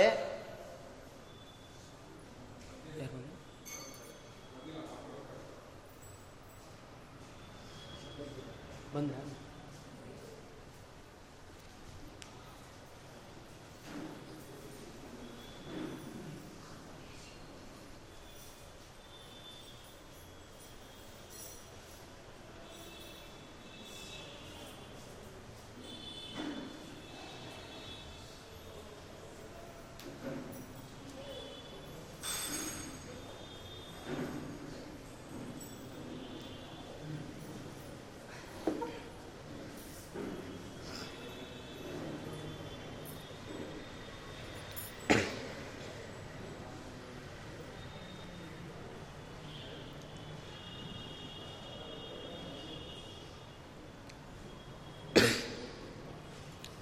ಹಾಗಾಗಿ ಈ ಜನ್ಮ ಬಂದಾಗ ನಮಗೆಲ್ಲ ಇಂದ್ರಿಯಗಳನ್ನು ಭಗವಂತ ಸರಿಯಾಗಿ ಇಟ್ಟಾಗ ಎಲ್ಲೆಲ್ಲಿ ಭಗವಂತನ ಶ್ರವಣ, ಹರಿಕಥಾ ಶ್ರವಣ, ಹರಿಕಥೆಗಳಾಗ್ತಾ ಇರುತ್ತೋ, ಭಗವಂತನ ಕಥೆಗಳು, ಪಾಠ ಇತ್ಯಾದಿಗಳಾಗ್ತಿರುತ್ತೋ, ಮಹಾತ್ಮರ ಸನ್ನಿಧಾನಗಳಿರುತ್ತೋ ಹೋಗ್ತಾ ಇರಬೇಕು. ರಿಟೈರ್ಮೆಂಟ್ ಆಯಿತಾ, ಹೊರಡಿ ಆರಾಧನೆಗಳಿಗೆ, ಇನ್ನೂ ಮನೇಲಿ ಕೂತು ಏನು ಮಾಡ್ತೀರಾ? ನಾನು ಹೇಳಿದ್ದಲ್ಲ, ತಪ್ಪು ತಿಳ್ಕೊಳ್ಬೇಡಿ. ಪುರಾಣಗಳು ಹೇಳ್ತಾವೆ, ನಮ್ಮ ಮಕ್ಕಳು ನಮ್ಮನ್ನು ಮನೆಯಿಂದ ಆಚೆ ಹಾಕೋಕ್ಕೆ ಮುಂಚೆ ನಾವೇ ಆರಾಧನೆ ಕ್ಷೇತ್ರಗಳು ಅಂತ ಹೊರಟು ಬಿಡಬೇಕು, ಸಾಕಿನ್ನು ದುಡಿದಿದ್ದು ಅನ್ನತ್ತೆ ಉಪನಿಷತ್ತು. ನಿಜವಾಗಿ ಪ್ರಹ್ಲಾದರಾಜರು ಹೇಳುವ ಹಾಗೆ ಕೌಮಾರಾದಾಚರೇತ್ ಪ್ರಾಜ್ಞಃ ಧರ್ಮಾನ್ ಭಾಗವತಾನಿಹ, ತುಂಬ ಎಳೆ ವಯಸ್ಸಿನಿಂದ ಧರ್ಮಾಚರಣೆಯನ್ನು ಪ್ರಾರಂಭ ಮಾಡಬೇಕು. ನಮಗದಾಗಲ್ಲ, ನಾವು ಚಿಕ್ಕವರಿದ್ದಾಗ ಸರಿಯಾಗೇ ಇರ್ತೀವಿ ರೀ. ಮುಂಚೆ ಆಗೋ ಮುಂಚೆ ಮಕ್ಕಳು ಎದುರುಗಡೆ ಏನು ನಾಲ್ಕು ಪಾತ್ರೆ ಇಟ್ಕೊಂಡು ನೀರು ಚಲ್ಲಾಡಿಕೊಂಡು ಸೌಂಡ್ ಮಾಡಿಕೊಂಡು ಸಂಧ್ಯಾವನ್ನೇ ಮಾಡೋ ಆ್ಯಕ್ಟಿಂಗು ಮುಂಜಿ ಮಾಡೊಂದು ಐದೇ ವರ್ಷ ಸ್ಕೂಲಿಗೆ ಹೋಗ್ಬಿಟ್ರೆ ಹತ್ತನೇ ಕ್ಲಾಸಿಗೆ ಬಂದ್ಬಿಡ್ತಾರೆ ಮಕ್ಕಳು. ಸಂಧ್ಯಾವನೆ, ಕೃಷ್ಣಾರ್ಪಣ, ಅಗ್ನಿಕಾರ್ಯ, ಕೃಷ್ಣಾರ್ಪಣ, ಎಲ್ಲ ಕೃಷ್ಣಾರ್ಪಣ ಬಿಟ್ಟೇ ಬಿಡುತ್ತಾರೆ. ಎಲ್ಲಿ ತನಕ? ರಿಟೈರ್ಮೆಂಟ್ ಆಗೋ ತನಕ.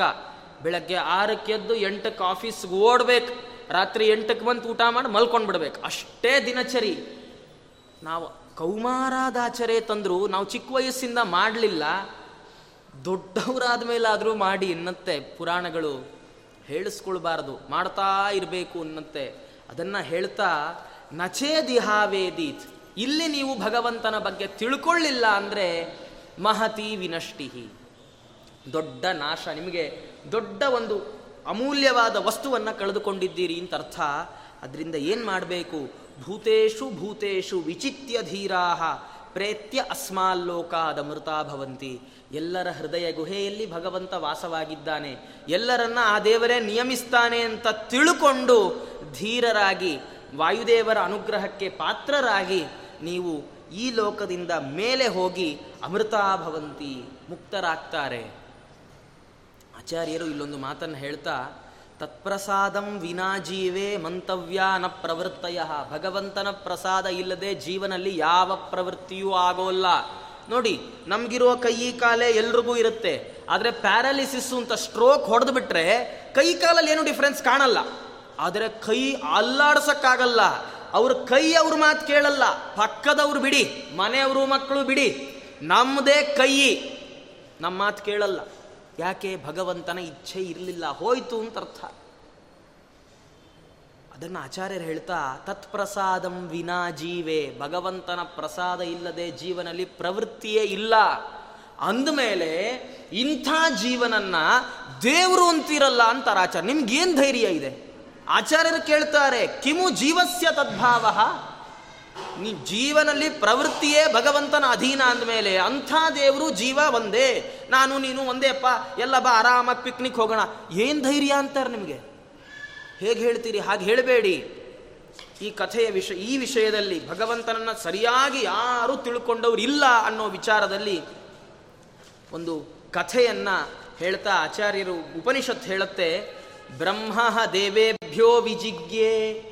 ನೋಡಿ, ಆಚಾರ್ಯರು ಬ್ರಹ್ಮಸಾರ ಅಂತ ಆ ಗ್ರಂಥ, ಅದರ ಮಾತಿನಿಂದ ಅದನ್ನು ಅದರ ಶ್ಲೋಕಗಳನ್ನೇ ಕೋಟ್ ಮಾಡಿದ್ದು. ಇಲ್ಲಿ ತನಕ ಭಾಷ್ಯದಲ್ಲಿ ಆಚಾರ್ಯರ ಒಂದು ಮಾತು ಬರಲಿಲ್ಲ. ಆಚಾರ್ಯರು ಇಲ್ಲಿವರೆಗೂ ಇಡೀ ಆ ಏನು ಕೇನೋಪನಿಷತ್ ತಲವಕಾರೋಪನಿಷತ್ತಿದೆ ಅದಕ್ಕೆ ಅರ್ಥವನ್ನು ಬರೆಯುವಂತಹ ಬ್ರಹ್ಮಸಾರದ ಮಾತುಗಳನ್ನು ಕೋಟ್ ಮಾಡಿದ್ದು. ಅದರಲ್ಲಿ ಈ ಕಥೆಗೆ ಪೀಠಿಕೆಯನ್ನು ಕೊಡ್ತಾ ಬ್ರಹ್ಮದೇವರು ಹೇಳಿದ್ದಾರೆ, ಇತ್ಯತ್ರಾಖ್ಯಾಯಿಕಾಂ ವಚ್ಮಿ ಶೃಣುತಾಂ ತ್ವಂ ಮಹೇಶ್ವರ.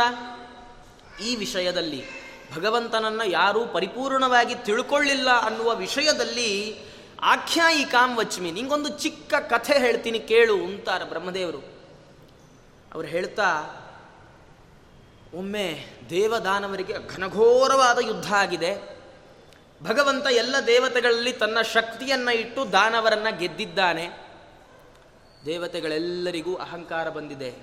ಅವರು ಅಂದ್ಕೊಂಡಿದ್ದಾರೆ, ತಸ್ಯಃ ಬ್ರಹ್ಮಣೋ ವಿಜಯೇ ದೇವ ಅಮಹಿ ಅಂತ ಉಪನಿಷತ್ ಹೇಳುತ್ತೆ. ನೋಡಿ, ಗೆದ್ದದ್ದು ದೇವತೆಗಳು ಮೇಲ್ನೋಟಕ್ಕೆ, ಆದರೆ ಉಪನಿಷತ್ ಹೇಳುತ್ತೆ, ದೇವತೆಗಳ ವಿಷಯವನ್ನೇ ಹೇಳೋಲ್ಲ.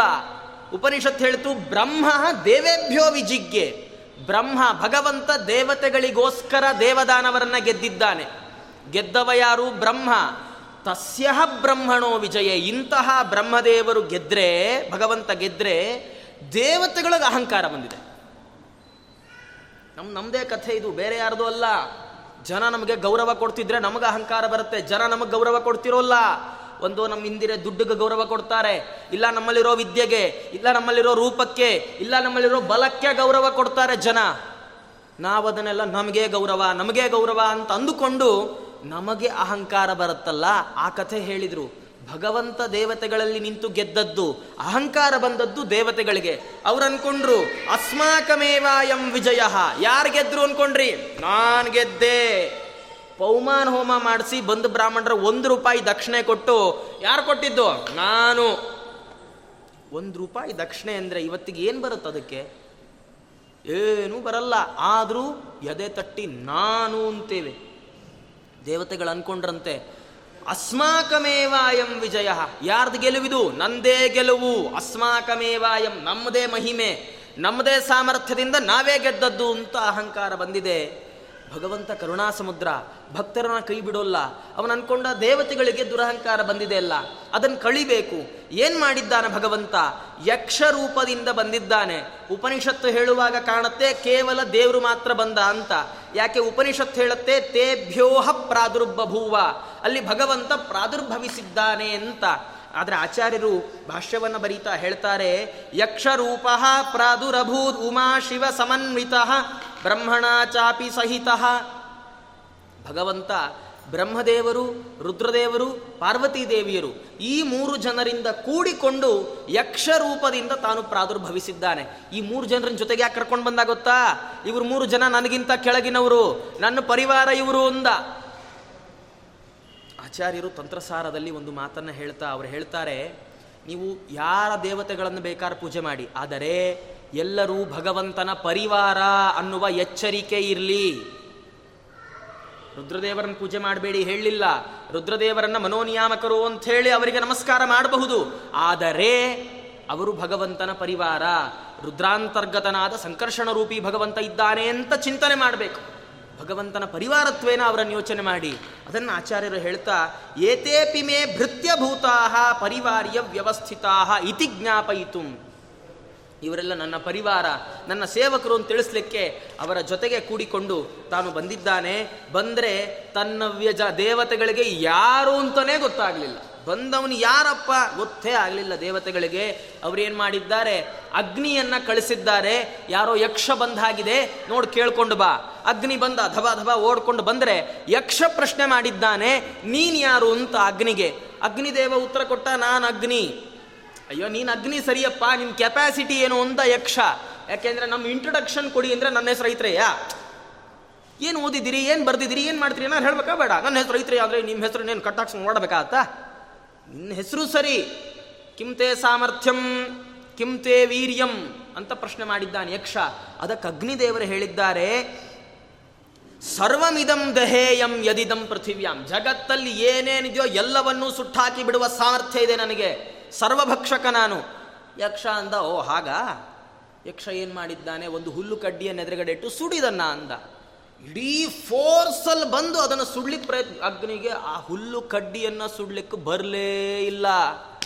ಅವನ ಅಗ್ನಿ ಅನ್ಕೊಂಡ, ಇದೆಲ್ಲೋ ಮುಖಭಂಗ ಆಯ್ತಲ್ಲ ಅಂದ್ ಮುಖ ಮುಚ್ಕೊಂಡು ಓಡ್ ಹೋದ. ದೇವತೆಗಳ ಹತ್ರ ಹೋದ, ಇಲ್ಲಪ್ಪ ಅವನು ಯಾರೋ ನಂಗೆ ಗೊತ್ತಿಲ್ಲ, ಎಷ್ಟು ಕೇಳಿದ್ರು ಹೇಳ್ತಿಲ್ಲ ಅಂದ. ಸರಿ, ಇಂಥ ನಾಸಿಕ್ಯವಾಯು ಮುಖ್ಯ ಪ್ರಾಣದೇವರಲ್ಲ, ವೇದ ಇದು ಉಪನಿಷತ್ ಹೇಳುವಂಥದ್ದು.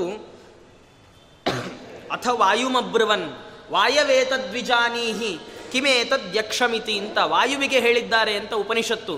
ಆದರೆ ವಾಯುದೇವರಿಗೆ ಮುಖ್ಯ ಮುಖ್ಯ ಪ್ರಾಣದೇವರಿಗೆ ಅಹಂಕಾರ ಇಲ್ಲ, ಅವರಿಗೆ ಕಲ್ಯಾವೇಶ ಇಲ್ಲ, ಪರಶುಕ್ಲತ್ರಯರಲ್ಲಿ ಸೇರ್ತಾರೆ. ಹಾಗಾಗಿ ಇಲ್ಲಿ ವಾಯು ಅಂದರೆ ನಾಸಿಕ್ಯ ವಾಯು, ಅವರನ್ನು ಕರೆದು ಹೇಳಿದ್ದಾರೆ ದೇವತೆಗಳು, ಹೋಗಿ ಕೇಳ್ಕೊಂಡು ಬಾ ಯಾರು ಯಕ್ಷ. ವಾಯುದೇವರದ್ದು ನಾಸಿಕ್ಯ ವಾಯುವಿನದ್ದು ಅದೇ, ಓಡ್ ಬಂದಿದ್ದಾನೆ. ಬಂದರೆ ಯಕ್ಷ ರಿಟರ್ನ್ ಪ್ರಶ್ನೆ. ಆ್ಯಕ್ಚುಲಿ ಇವರು ಯಕ್ಷನ್ ಪ್ರಶ್ನೆ ಮಾಡೋಕ್ಕೆ ಬಂದವರು, ಆದರೆ ಭಗವಂತನನ್ನು ಪ್ರಶ್ನೆ ಮಾಡುವ ಸಾಮರ್ಥ್ಯ ಎಲ್ಲಿ ಇವರಿಗೆ? ರಿಟರ್ನ್ ಯಕ್ಷ ಪ್ರಶ್ನೆ, ನೀನು ಯಾರು? ನಾನು ವಾಯು. ತ ಕಿಂ ತ್ವಯಿ ವೀರ್ಯಂ, ನಿಂದೇನು ಕೆಪ್ಯಾಸಿಟಿ? ನಾನು ಜಗತ್ತಲ್ಲಿರೋ ಯಾವುದನ್ನು ಬೇಕಾದ್ರೂ ಎಳ್ಕೊಂಡು ಹೊಟ್ಟೋಗ್ತೀನಿ, ಗಾಳಿ ನಾನು. ಸೇಮ್ ಟೆಸ್ಟ್, ಫುಲ್ ಕಡ್ಡಿ ಎಳ್ಕೊಂಡು ಹೋಗು, ಫುಲ್ ಫೋರ್ಸ್, ನೋ ಏನು ಫಲಿತಾಂಶವೇ ಇಲ್ಲ. ವಾಯುದೇವರು ವಾಪಸ್ ಬಂದರು. ಎಲ್ಲ ದೇವತೆಗಳು ಇಂದ್ರಂಗೆ ಹೇಳಿದರು, ಇಂದ್ರ ಇಂದ್ರ ದಯವಿಟ್ಟು ನೀನೇ ಹೋಗಪ್ಪ ಕೇಳ್ಕೊಂಡು ಬಾ ಅಂತ. ಇಂದ್ರ ಬಂದ. ಇಂದ್ರ ಬಂದರೆ ಯಕ್ಷಮಾಯ ಆಗ್ಬಿಟ್ಟ. ಯಾಕೆ ಅಂದರೆ ಆಚಾರ್ಯರು ಹೇಳ್ತಾರೆ, ಇದು ಬರೀ ಸುಮ್ಮನೆ ಚಿಕ್ಕ ಕಥೆ ಅಲ್ಲ, ಇದು ಯಾವುದೋ ಕಾಗಕ್ಕಾಗುಬ್ಬಕ್ಕನ ಕಥೆ ಉಪನಿಷತ್ ಹೇಳ್ತಿರೋದಲ್ಲ, ತಾರತಮ್ಯವನ್ನು ಸೂಚನೆ ಮಾಡಿದೆ. ಮೊದಲನೇದ್ದಾಗಿ ಭಗವಂತ ಅವನು ಎಲ್ಲರಿಗಿಂತ ಉತ್ತಮ. ಯಾಕೆ? ಬ್ರಹ್ಮದೇವರು ಅವನ ಕೈ ಕೆಳಗಿದ್ದಾರೆ. ಆಮೇಲಿಂದ ಅವರು ಉಪನಿಷತ್ ಹೇಳುತ್ತೆ, ಎಲ್ಲ ಉಳಿದ ದೇವತೆಗಳು ಕೂಡ ಅವರೆಲ್ಲ ಆ ಭಗವಂತನಿಗಿಂತ ಕೆಳಗಿನಂಥವರು ಅಂತ ಅದನ್ನು ನಿರೂಪಣೆ ಮಾಡ್ತಾ ಇದು ತಾರತಮ್ಯವನ್ನು ತಿಳಿಸಿಕೊಡ್ಲಿಕ್ಕೆ ಹೊರಟಿದೆ. ಇಂದ್ರ ಬಂದರೆ ಯಕ್ಷ ಮಾಯ ಆಗಿದ್ದಾನೆ. ಮಾಯ ಆದರೆ ಆ ಜಾಗದಲ್ಲಿ ಹೈಮವತಿ ಹಿಮ ಹಿಮವಂತನ ಮಗಳಾದಂತಹ ಪಾರ್ವತೀದೇವಿಯರು ತಾವು ಅಲ್ಲಿ ನಿಂತ್ಕೊಂಡಿದ್ದಾರೆ. ಅವರನ್ನು ಬಿಟ್ಟು ಉಳಿದವರು ಅಂದರೆ ಭಗವಂತ, ಬ್ರಹ್ಮದೇವರು, ರುದ್ರದೇವರು ತಾವು ಮಾಯ ಆಗಿದ್ದಾರೆ.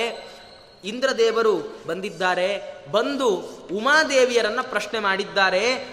ಕಿಮೇತದ್ಯಕ್ಷಂ, ಈ ಯಕ್ಷ ಇಷ್ಟೊತ್ತು ಇಲ್ಲಿದ್ದದ್ದು ಯಾರು?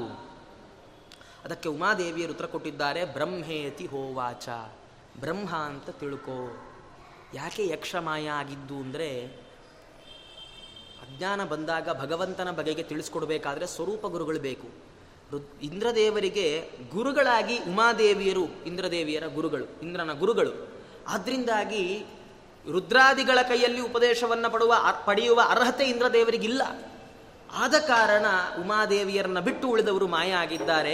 ಇನ್ನು ಅಷ್ಟೇ ಅಲ್ಲದೆ ನಾಸಿಕ್ಯವಾಯು ಮತ್ತು ಅಗ್ನಿಗಿಂತ ಇಂದ್ರದೇವರು ಉತ್ತಮರು. ಹಾಗಾಗಿ ಇಂದ್ರದೇವರೇ ಪ್ರಶ್ನೆ ಮೊದಲು ಕೇಳಿಬಿಡ್ತಿದ್ರು, ಬಂದು ಇಂದ್ರದೇವರೇ ಭಗವಂತನ ಬಗ್ಗೆ ಪ್ರಶ್ನೆ ಮಾಡಿಬಿಡ್ತಿದ್ರು.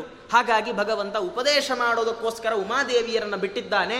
ತಾನು ಬ್ರಹ್ಮದೇವರ ಸಹಿತ ಅಂತರ್ಧಾನ ಅಂತರ್ಧಾನವನ್ನು ಹೊಂದಿದ್ದಾನೆ. ಉಮಾದೇವಿಯರನ್ನು ಕೇಳಿದ್ದಾನೆ ಭಗ ಬ್ರಹ್ಮ ಇಂದ್ರ ಯಾರದು ಅಂತ. ಉಮಾದೇವಿಯರು ಹೇಳಿದ್ದಾರೆ, ಬ್ರಹ್ಮೇತಿ ಹೋವಾಚ, ಅದು ಭಗವಂತ ಅಂತ ತಿಳ್ಕೋ. ಅಷ್ಟೇ ಅಲ್ಲ, ಆ ಭಗವಂತನೇ ನಿಮ್ಮೊಳಗೆ ನಿಂತು ನಿಮ್ಮನ್ನು ಜಯಶಾಲಿಗಳನ್ನಾಗಿ ಮಾಡಿದ್ದು ಅಂತ ತಿಳ್ಕೋ. ಇದನ್ನೇ ದಾಸರು ಹೇಳ್ತಾರಲ್ಲ, ನಮ್ಮ ಒಳಗೆ ದೇವರಿರೋಷ್ಟು ದಿನ ನಮ್ಮದು ಆಟ, ಊಟ, ಹೋರಾಟ ಎಲ್ಲ. ಒಂದು ಸರ್ತಿ ಒಳಗಿರುವ ಪ್ರಾಣದೇವರು ದೇವರು ಜೀವನ ಜೊತೆ ಹೊರಗೆ ಹೊರಟೋಗ್ಬಿಟ್ರೆ ಇದು ಅದು ಅತ್ಯಂತ ಮೈಲಿಗೆ ವಸ್ತು ಆಗ್ಬಿಡತ್ತೆ. ಹಿತ್ತಲ ಕಸಕ್ಕಿಂತ ಅತ್ತತ್ತ ಈ ದೇಹ ಅಂತಾರೆ. ಇದ್ದಷ್ಟು ದಿನ ಇದಕ್ಕೇನು ಸೆಂಟ್ ಹೊಡ್ಕೊಂಡಿದ್ದು, ಶ್ಯಾಂಪೂ ಹಾಕಿದ್ದು, ಸ್ನೋ ಹಚ್ಕೊಂಡಿದ್ದು, ಪೌಡರ್ ಹಾಕ್ಕೊಂಡಿದ್ದು, ಕೆ ಜಿ ಕೆ ಜಿ ಗಟ್ಟಲೆ ಹಾಕ್ಕೊಳ್ತಾರಲ್ಲ. ಹೋದ್ಮೇಲೆ ಹೊತ್ತು ಹೋಯಿತು, ಹೊರಗೆ ಹಾಕೆನುವರು. ಟೈಮ್ ಆಯಿತು ಎತ್ತಿ, ಟೈಮ್ ಆಯಿತು ತೆಗೀರಿ ಅಂತಲೇ ಇರ್ತಾರೆ. ಇಟ್ಟರೆ ಡಿಕಂಪೋಸ್ ಆಗಿಬಿಡುತ್ತೆ. ನೋಡಿ, ನಮ್ಮ ದೇಹ ನಾವು ಬದುಕಿದ್ದಾಗ ಯಾವತ್ತಾದರೂ ಕೊಳತು ಹೋಗ್ಬಿಡತ್ತಾ? ಆಚಾರೆ ರಾತ್ರಿ ಮಲಗಿದ್ದೆ ಆಚಾರೆ, ಬೆಳಗ್ಗೆ ಏಳೊತ್ತಿಗೆ ಕೈ ಕೊಳತು ಹೋಗ್ಬಿಟ್ಟಿದೆ ಆಚಾರೆ, ಯಾರಂತಾರ ಅನ್ನಲ್ಲ. ಆದರೆ ಅದೇ ದೇಹ ಪ್ರಾಣದೇವರು ಭಗವಂತ ಹೊರಗೆ ಹೊರಟೋದ್ಮೇಲೆ ಗಂಟೆ ಗಂಟೆಗೆ ಕೊಳಿಯಕ್ಕೆ ಶುರುವಾಗತ್ತೆ. ಯಾಕೆ? ಒಳಗೆ ಚೈತನ್ಯ ಶಕ್ತಿ ಇಲ್ವಲ್ಲ. ನಮ್ಮೊಳಗೆ ದೇವರಿರೋ ತನಕ ನಮ್ಮ ಆಟ. ಉಮಾದೇವಿಯರು ಇಂದ್ರದೇವರಿಗೆ ಅಂದಿದ್ದಾರೆ, ನಿಮ್ಮೊಳಗೆ ನಿಂತು ನಿಮ್ಮ ಕೈಲಿ ಆಟ ಆಡಿಸಿದ್ದು ದೇವರು, ನೀವೇ ಅಂದ್ಕೊಂಡು ನಿಮಗೆ ಅಹಂಕಾರ ಬಂದಿದೆ, ಅಹಂಕಾರ ಬಿಡು ಅಂಥೇಳಿ ಈ ರೀತಿಯಾಗಿ ಹೇಳಿದ್ದಾರೆ ಅಂತ. ಇಷ್ಟು ಕಥೆ. ಈಗ ಇಂದ್ರದೇವರು ಉಮಾದೇವಿಯರ ಉಪದೇಶದಿಂದಾಗಿ ಅವರು ಭಗವಂತನ ಬಗ್ಗೆ ತಿಳ್ಕೊಂಡಿದ್ದಾರೆ. ಆ ಇಂದ್ರದೇವರು ಬಂದು ಉಳಿದ ಎಲ್ಲ ಕಾಮಾದಿ ಕಾಮ, ದಕ್ಷ, ನಾಸಿಕ್ಯವಾಗಿ ಇವರಿಗೆಲ್ಲ ಹೇಳಿದ್ದಾರೆ. ಅವರ ಹತ್ರ ಅಗ್ನಿ ತಿಳ್ಕೊಂಡಿದ್ದಾನೆ ಅಂತ ತಾರತಮ್ಯವನ್ನು ಸೂಚನೆ ಮಾಡ್ತಾ ಆಚಾರ್ಯರು ಹೇಳ್ತಾರೆ, ಉಮಾಸಾ ಸಮ ಯಸ್ಮಾತ್ ಬ್ರಹ್ಮ ಚ ವಾಯುಶ್ಚ ಶೇಷವೀಂದ್ರೌ ಶಿವಸ್ತಥಾ ಸಭಾರ್ಯಾ ಗರ್ವಿಣೋ ನಾಸನ್ ಸೂರೇಭ್ಯಸ್ತೇಧಿಕಾಸ್ತತಃ. ಬ್ರಹ್ಮ ವಾಯುದೇವರು, ಶೇಷ, ಇಂದ್ರ, ರುದ್ರರು, ಇವರು ಐದು ಜನ. ಇವರ ಹೆಂಡಂದಿರ ಜೊತೆಗೆ ಅಂದರೆ ಬ್ರಹ್ಮವಾಯುಗಳು, ಸರಸ್ವತಿ ಭಾರತೀಯರು, ಗರುಡ ಶೇಷ ರುದ್ರರು, ಅವರ ಮೂರು ಜನ ಪತ್ನಿಯರು ಸೌಪರ್ಣಿ, ವಾರುಣಿ, ಉಮಾದೇವಿಯರು.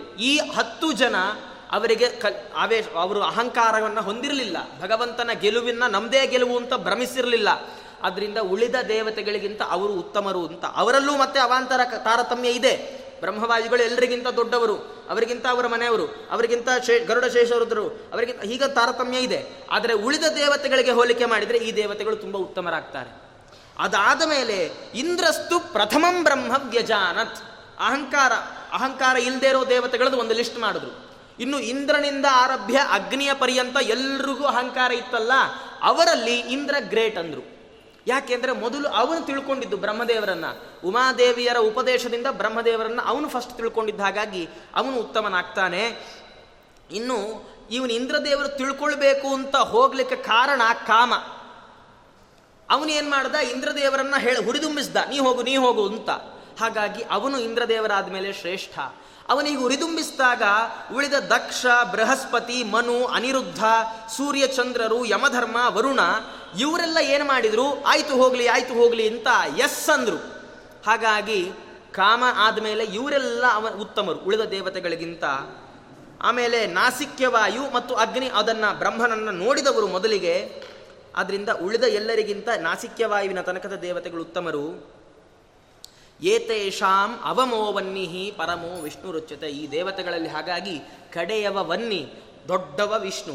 ಯಾಕೆಂದರೆ ದೇವರನ್ನು ತಿಳ್ಕೊಳ್ಳಿಕ್ಕೆ ಇವರೆಲ್ಲ ಕಷ್ಟಪಟ್ಟಿದ್ದ, ಹಾಗಾಗಿ ತಿಳಿದುಕೊಳ್ಳಬೇಕಾದ ವಸ್ತು ಅದು ದೊಡ್ಡದು. ಕಡೆಗೆ ದೇವರನ್ನು ತಿಳ್ಕೊಂಡಿದ್ದು ಅದು ಅಗ್ನಿ. ಯಾಕೆಂದರೆ ಅಗ್ನಿಹಿ ಪಶ್ಚಾದ್ವ್ಯಜಾನತ್ ತದಿಂದ್ರವಾಕ್ಯ ತಥೋವಮಃ. ಅಗ್ನಿ ಆದಮೇಲೆ ಎಲ್ಲರಿಗಿಂತ ಕಡೆಯಲ್ಲಿ ಅವನು ಇಂದ್ರನಿಂದ ಇದು ಭಗವಂತ ಅಂತ ತಿಳಿದುಕೊಂಡ ಕಾರಣ ಅಗ್ನಿ ಎಲ್ಲ ದೇವತೆಗಳಿಗಿಂತ ಕಕ್ಷೆಯಲ್ಲಿ ಕಡೆಯವ.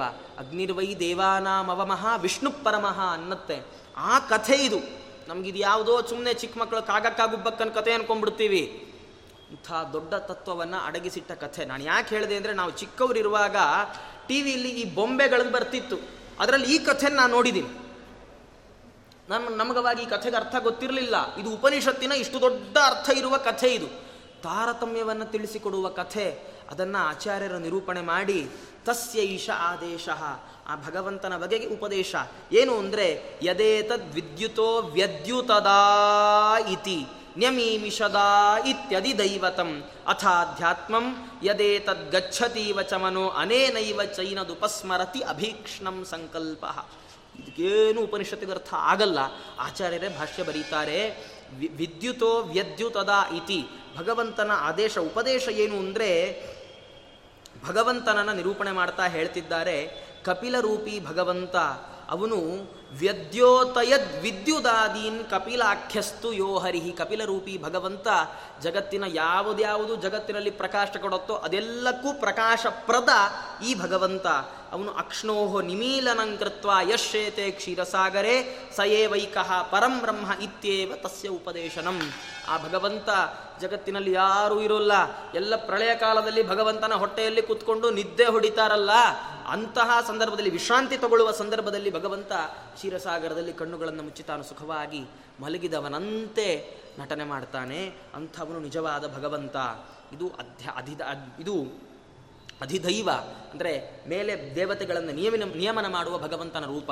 ಅಧ್ಯಾತ್ಮೆ ನಮ್ಮ ಒಳಗೆ ಭಗವಂತನ ರೂಪ ಹೇಗಿದೆ, ಯಾವುದಕ್ಕೆ ಪ್ರೇರಕ.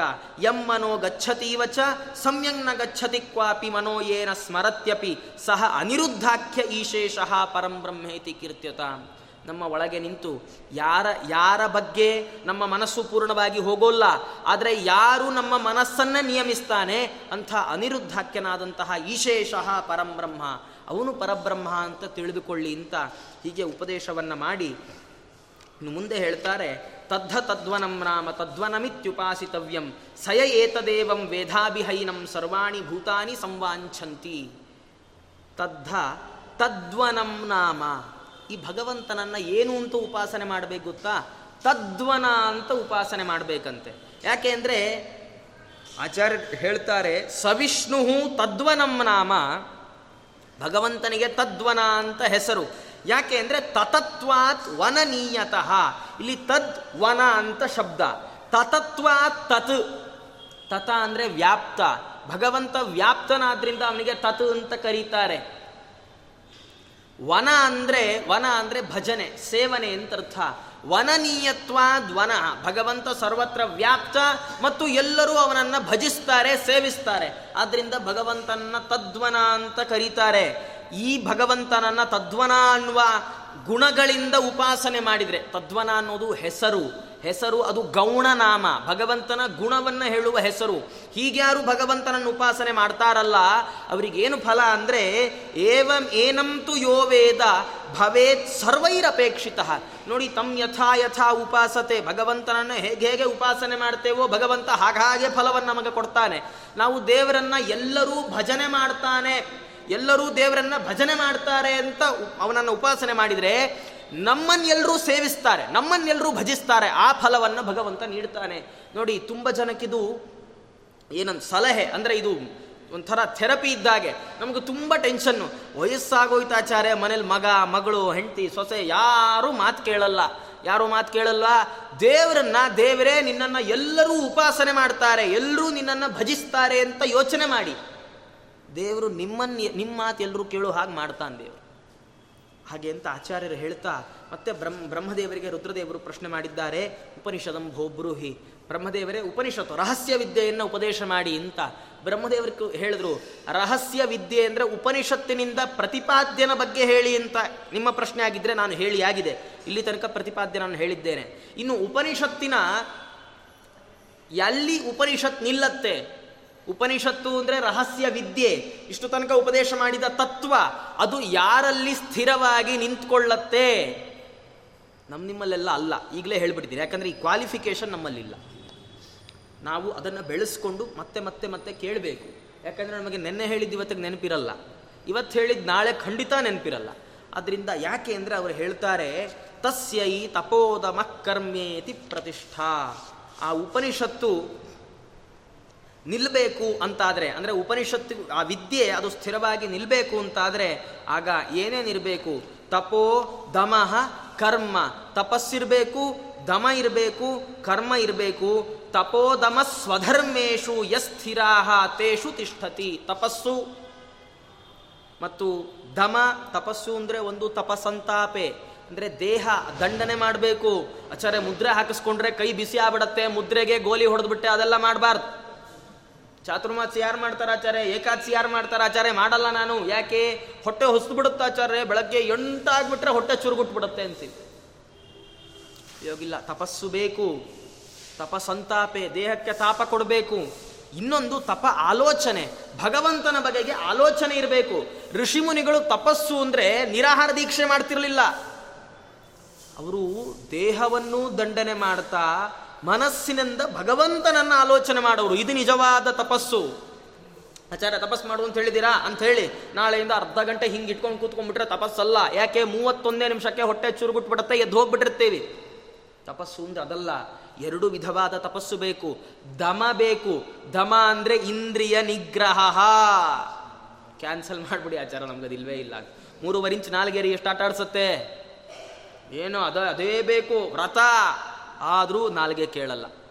ಒಂದು ಚೂರೇ ಚೂರು ಏನಾದ್ರು ಹೊಸದಾಗಿ ಮಾಡಕ್ಕೆ ಬರುತ್ತಾ ನೋಡಿ ಆಚಾರೆ, ವ್ರತದಲ್ಲಿ ಒಂದು ಚೂರೇ ಚೂರು ಏನಾರು ತೊಗೊಳ್ಬೋದು ಆಚಾರೆ ಅಂತ. ಇಂದ್ರಿಯ ನಿಗ್ರಹ ಇರಬೇಕು.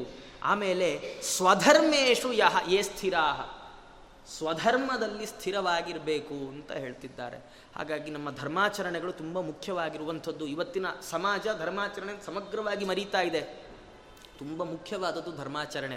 ಅಂಥವರಲ್ಲಿ ಮಾತ್ರ ವಿದ್ಯಾ ಈ ವಿದ್ಯೆಗಳು ಇರುವಂಥದ್ದು ಅಂತ ನಿರೂಪಣೆ ಮಾಡಿ ಆಮೇಲೆ ಆಚಾರ್ಯರು ಈ ಇಷ್ಟ ಹೇಳಿದ್ದಕ್ಕೆ ಅವರು ಹೇಳ್ತಾರೆ, ವಿದ್ಯುತ್ ವಿದ್ಯುತ್ ವ್ಯದ್ಯುತದ ಅಂತ ಉಪನಿಷತ್ತು ಹೇಳ್ತು, ವಿದ್ಯುತ್ತನ್ನು ಬೆಳಗಿಸತ್ತೆ ಅಂತ.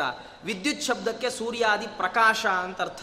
ಅದನ್ನು ಆಸಮಂತಾದ್ವ್ಯದ್ಯುತತ್, ಅದನ್ನು ಸಮಗ್ರವಾಗಿ ಪ್ರಕಾಶಪಡಿಸತ್ತೆ. ಅಂದರೆ ಸೂರ್ಯನಿಗೆ ಪ್ರಕಾಶನ ಶಕ್ತಿಯನ್ನು ಕೊಡುವ ಭಗವಂತ. ಯಾಕೆ? ಉಪದೇಶ ಕೃಷ್ಣ ಮಾಡಿದ್ದು ಗೀತೆಯನ್ನು ಅರ್ಜುನನಿಗೆ, ಯದಾದಿತ್ಯಗತಂ ತೇಜೋ ಜಗದ್ಭಾಸಯತೆ ಖಿಲಂ ಯಚ್ಚಂದ್ರಮಸಿ ಯಚ್ಚ ಅಗ್ನೌ ತತ್ತೇಜೋ ವಿದ್ಧಿ ಮಾಮಕಂ ಅಂದ ಕೃಷ್ಣ. ಅಗ್ನಿಯಲ್ಲಿರೋ ತೇಜಸ್ಸು ಸೂರ್ಯಂದು, ಚಂದ್ರಂದು, ನಕ್ಷತ್ರಗಳದ್ದು, ನಂದದು, ಸೂರ್ಯಂದಲ್ಲ.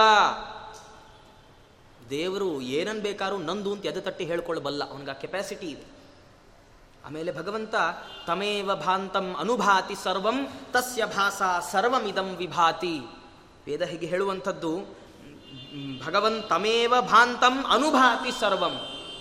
ಭಾಂತಂ ತಂ ಪ್ರಕಾಶ ಸ್ವರೂಪನಾದ ಭಗವಂತನನ್ನ ಎಲ್ಲವೂ ಅನುಭಾಂತಿ, ಅನು ಅಂದರೆ ಅನುಸೃತ್ಯ, ಅಂದರೆ ದೇವರಿಂದ ಎಲ್ಲ ರಿಫ್ಲೆಕ್ಟ್. ಈಗ ಏನು ಸೈನ್ಸ್ ಹೇಳುತ್ತಲ್ಲ, ರೇಡಿಯಂ ಅಂತ ಕರೆಯುತ್ತಲ್ಲ, ಬೆಳಗ್ಗೆ ಹೊತ್ತು ಬೆಳಕು ಹೀರ್ಕೊಳ್ಳುತ್ತೆ, ರಾತ್ರಿ ಬೆಳಕು ಕೊಡುತ್ತೆ. ಚಂದ್ರ, ಉಪನಿಷತ್ ಹೇಳುತ್ತೆ, ಭಗವಂತ ದೊಡ್ಡ ದೀಪ, ಉಳಿದೆಲ್ಲವೂ ಅದನ್ನು ಅನುಸರಿಸಿಕೊಂಡು ಅದರಿಂದ ಚೂರು ಚೂರು ಚೂರು ಚೂರು ಚೂರು ಚೂರು ತಗೊಂಡು ಜಗತ್ತಿಗೆ ಪ್ರಕಾಶ ಕೊಡೋದು. ದೇವರ ಪ್ರಕಾಶ ತಡ್ಕೊಳ್ಳಿಕ್ಕೆ ನಮಗೆ ಯೋಗ್ಯತೆ ಇಲ್ಲ ಅಂಥೇಳಿ ತಸ್ಯ ಭಾಸಾ ಸರ್ವಮಿದಂ ವಿಭಾತಿ ಅಂತ ಹೇಳಿ ಆಮೇಲೆ ಅನೇಕ ನಿರ್ಣಯಗಳನ್ನು ಕೊಡ್ತಾ ಇನ್ ತಪೋ ದಮ ಕರ್ಮ, ಇದು ಮೂರು ವಿದ್ಯೆ, ಈ ಮೂರು ಇದ್ರೆ ಮಾತ್ರ ಅವರಲ್ಲಿ ವಿದ್ಯೆ ಅನ್ನುವಂಥದ್ದು ಉಳಿಯತ್ತೆ.